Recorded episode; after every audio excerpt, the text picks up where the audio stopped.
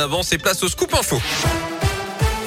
Et l'actu en Auvergne avec vous, Colin Cotte. Colin, bonjour. Bonjour Yannick, bonjour à tous. À la une, elle aurait fourni un faux pass sanitaire à son employeur pour retrouver son travail. D'après la montagne, une employée de Volvic a été placée en garde à vue et entendue à la gendarmerie.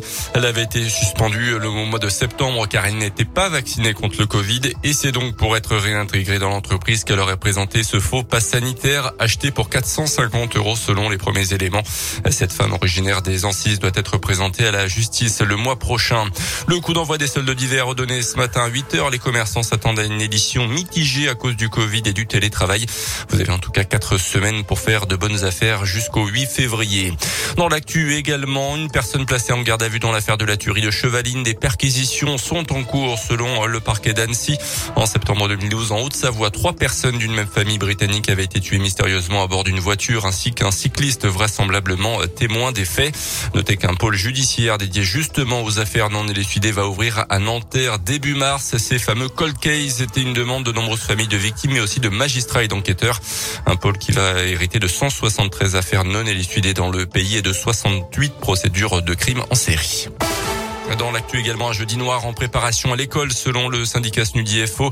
Au moins 70 écoles fermées dans plusieurs départements, 75% de grévistes au niveau national. La moitié des établissements du premier degré seront fermés en France. Pas de chiffres pour l'instant concernant la mobilisation euh, dans les collèges et les lycées. Des rassemblements sont prévus demain matin à Vichy, place de la Poste, à Clermont, place de Lille. Les profs rejoints par les parents d'élèves, les inspecteurs d'académie et les infirmières scolaires. Les multiplications de cas Covid poussent les professionnels à bout car au-delà, ce sont les conséquences de l'épidémie qui, les inquiète. Le suivi des élèves hors Covid est quasiment devenu impossible. Catherine Cordier est infirmière dans un collège de la région.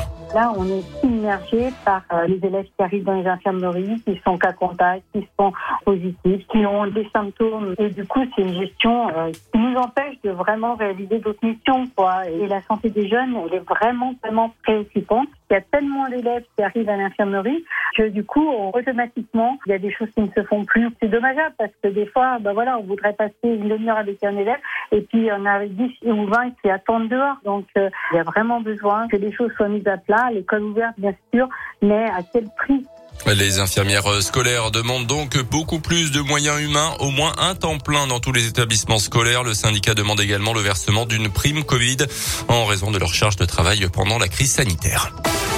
Les sports avec le rugby à la décision de l'EPCR. L'instance européenne du rugby est tombée hier soir. Les rencontres reportées de la deuxième journée des Coupes d'Europe ne seront pas rejouées. Elles ont été soldées par des matchs nuls.